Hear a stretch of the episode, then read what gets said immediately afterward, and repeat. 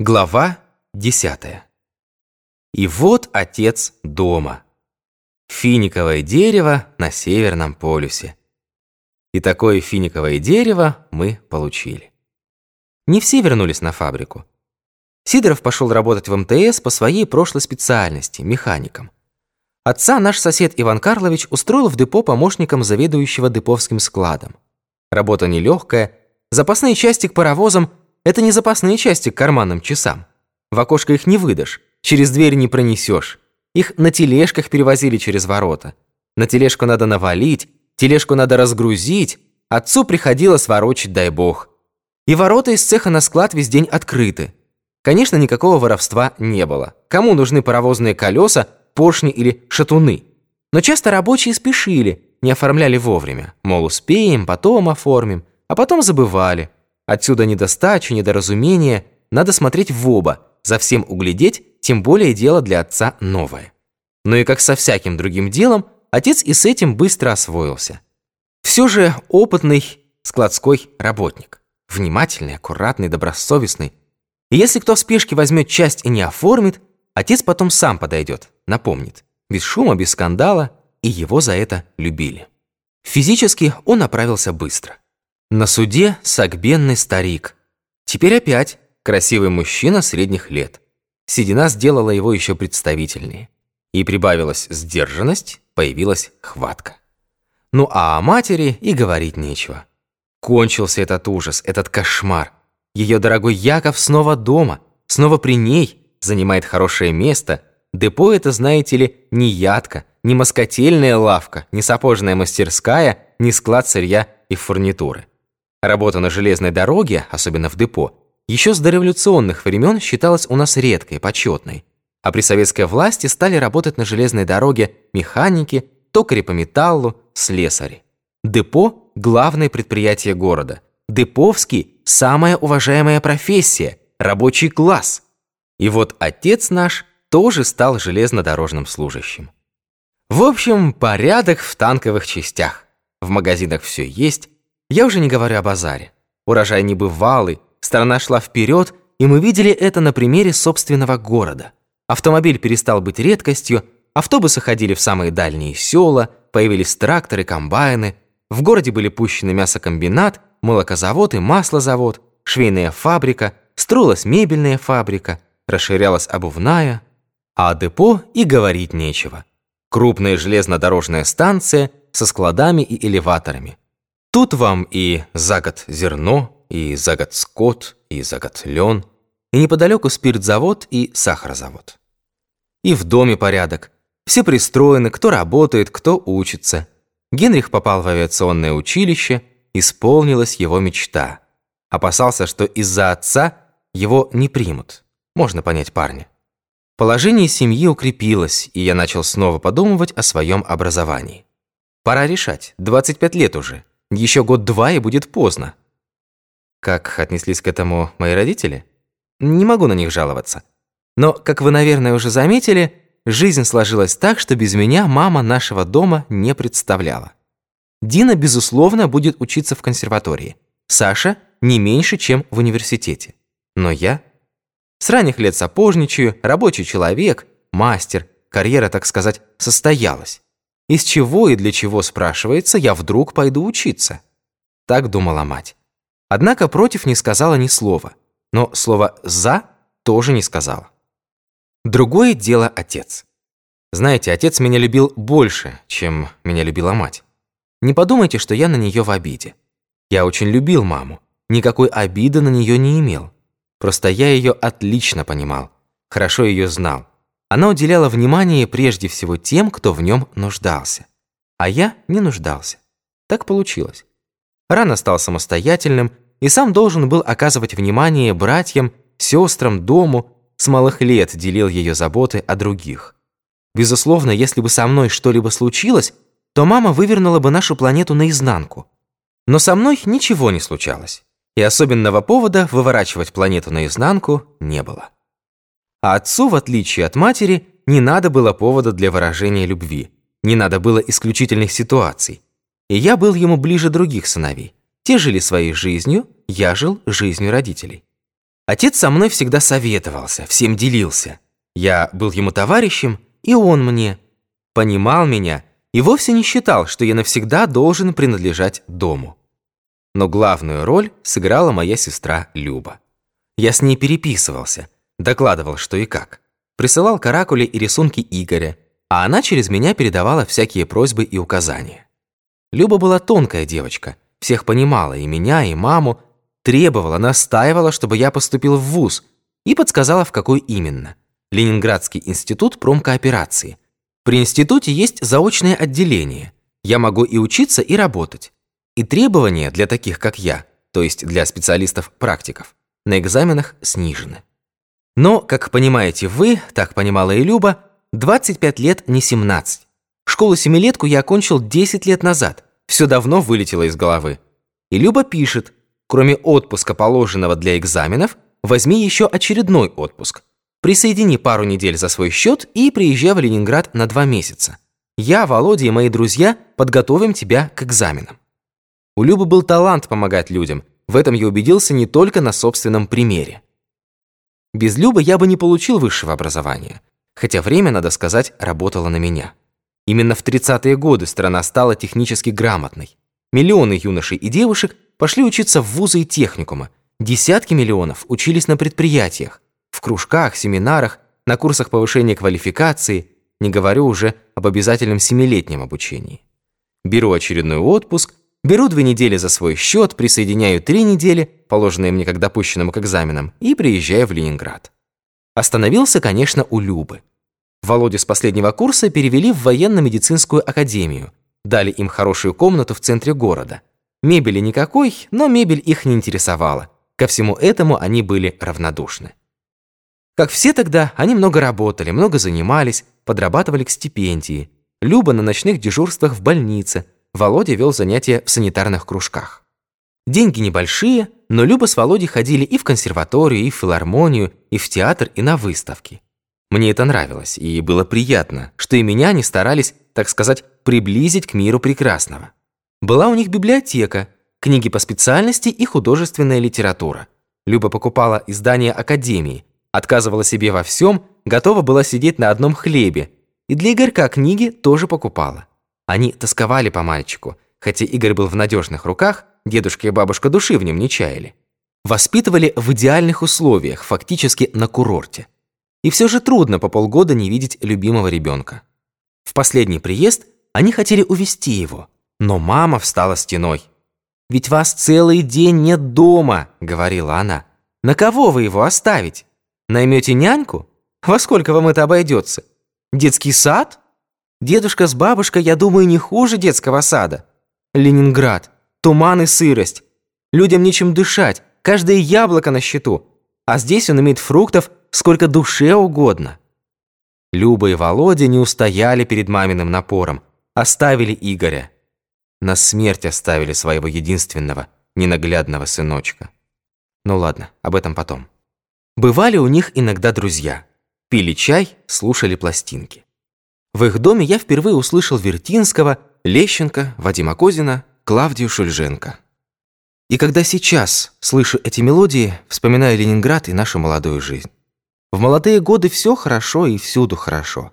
И все же в Ленинграде у Любы и Володи была особенная атмосфера. Молодые ребята конца 30-х годов были особенным поколением. Не все они, конечно, знали, но в то, во что верили, верили искренне. Люба, Володя и их товарищи со студенческой скамьи шагнули в пекло боя, оперировали в полевых госпиталях при свечах, коптилках и карманных фонариках. Многим сохранили жизни. Вечная им за это слава и благодарность. А тогда они учились и работали. Серьезно учились. Много работали. Изредка собирались у Любы, пили чай, слушали пластинки, разговаривали о вещах мне малознакомых, а иногда и вовсе незнакомых. Спектаклях, выставках, концертах, лауреатах международных конкурсов, писателях. Восхищались Хемингуэем, особенно девушки. Хемингуэй тогда только входил у нас в моду. Много позже я прочитал его книги. «Фиесту», «Прощай, оружие», книгу рассказов, название ее не помню, помню только имя героя. Ник Адамс. В нем, как я понимаю, Хемингуэй изобразил самого себя. Но тогда я не знал ни Хемингуэя, ни малоизвестных художников, которыми они восхищались, ни актеров, а про лауреатов международных конкурсов читал только в газетах. Ну а эти ребята, конечно, далеко ушли вперед, и когда они спорили, я помалкивал, сидел, слушал. Предстояли мне 4 экзамена. Русский язык и литературу взяла на себя Люба, физику и химию – Володя, математику – Валя Борисова, подруга Любы, студентка механико-математического факультета Ленинградского университета. Я не тупица, не лопух. Понимал свою задачу, ценил их помощь, старался, чтобы у них не было оснований жаловаться на меня. Но, как ни говори, им тоже приходилось кое-что обновлять в памяти. На старых конспектах не выйдешь. В общем, я им многим обязан. А о Вале Борисовой и говорить нечего, ведь я для нее посторонний человек. Володя занимался со мной по-деловому. Точно начали, точно кончили, никаких лишних разговоров. Пока я решал задачу, он или ужинал, или просматривал газету, или готовился к собственным занятиям. Можно его понять, каждая минута на учете. Решил? Так, покажи. Правильно, но пиши четче. Теперь другую. И опять погружается в книгу или газету. Готово? Неправильно, подумай, в чем ошибка. Не нашел? Смотри. Понял? Так, верно. Теперь что у нас? Законы Бойля-Мариотта, Гей-Люссака. Угу. Дай точную формулировку, коротко, но исчерпывающе объясни применение. Он был очень одарен, Володя, самородок. Достаточно сказать, что сейчас он академик медицины. Но и тогда, в свои 23 года, был личностью незаурядной. Крестьянский сын, сирота, отец погиб в Первую мировую, пастушонок из далекой Костромской деревни. Но вот сумел... Все преодолел, без всякого рабфака, без курсов. А конкурс 10 человек на место. Но будь конкурс 100 человек на место, все равно Володя бы поступил. Будущий Пирогов. Все так говорили. Люба уже тогда это понимала и помогала ему стать тем, кем он стал, хотя и сама подавала большие надежды. Люба тоже требовала точных формулировок, ясных ответов. Но литература все-таки. Пушкин, Лермонтов, Грибоедов. Увлекалась, и я увлекался вместе с ней. Что касается Вали, то я скажу вам так. У этой краснощекой девочки был выдающийся математический ум, железная логика. Занятия с ней требовали громадного напряжения. Упустишь слово, потеряешь нить, и дальше как в потемках. Это была ширококосная, широколицая девушка, крепкая, но не спортивная, из тех, кто в молодости в самой форме, а с пожилыми годами несколько тучнеет. Но ведь мы никогда не думаем о том, какой девушка станет потом. Мы видим ее такой, какова она сейчас. А она была, как говорится, кровь с молоком. Даже странно было видеть такую здоровую, цветущую девушку в городских условиях, тем более в Ленинграде. А она была коренная ленинградка, из интеллигентной петербургской семьи. Валя не экзаменовала меня, как Володя, не растолковывала, как Люба. Она читала курс математики обстоятельно, медленно, чтобы я мог понять и успел записать. Когда я решал задачи, она ничем другим не занималась. Смотрела, как я решаю, смотрела с непроницаемым лицом. По нему я не мог узнать, правильно я решаю или неправильно. С тем же непроницаемым лицом брала тетрадь и разбирала мое решение. Если оно было неправильно, показывала ошибку и давала другую задачу, подобную. И так каждый вторник и каждую пятницу. Весь вечер мы были одни. В эти дни Володя и Люба приходили поздно, никто не мешал. Потом я провожал Валю, она жила на Литейном.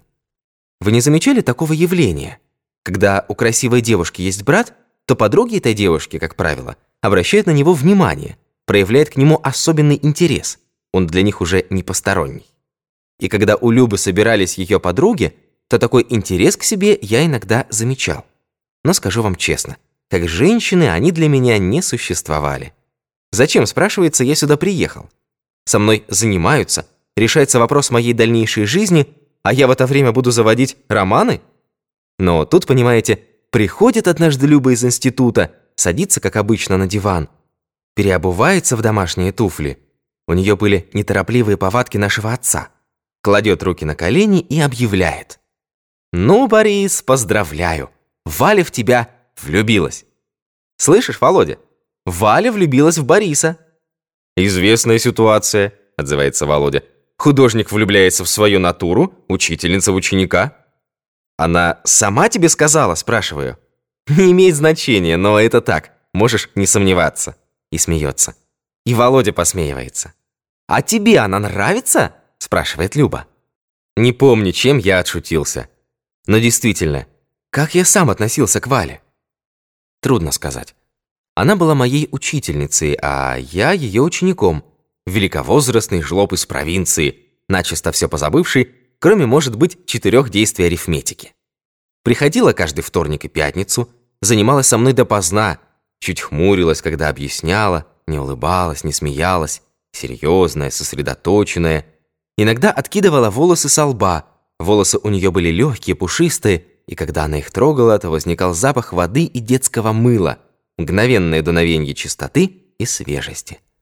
Однако и ее волосы, и жест, каким она их откидывала, и запах были для меня частью ее облика, облика учительницы математики, с формулами и доказательствами.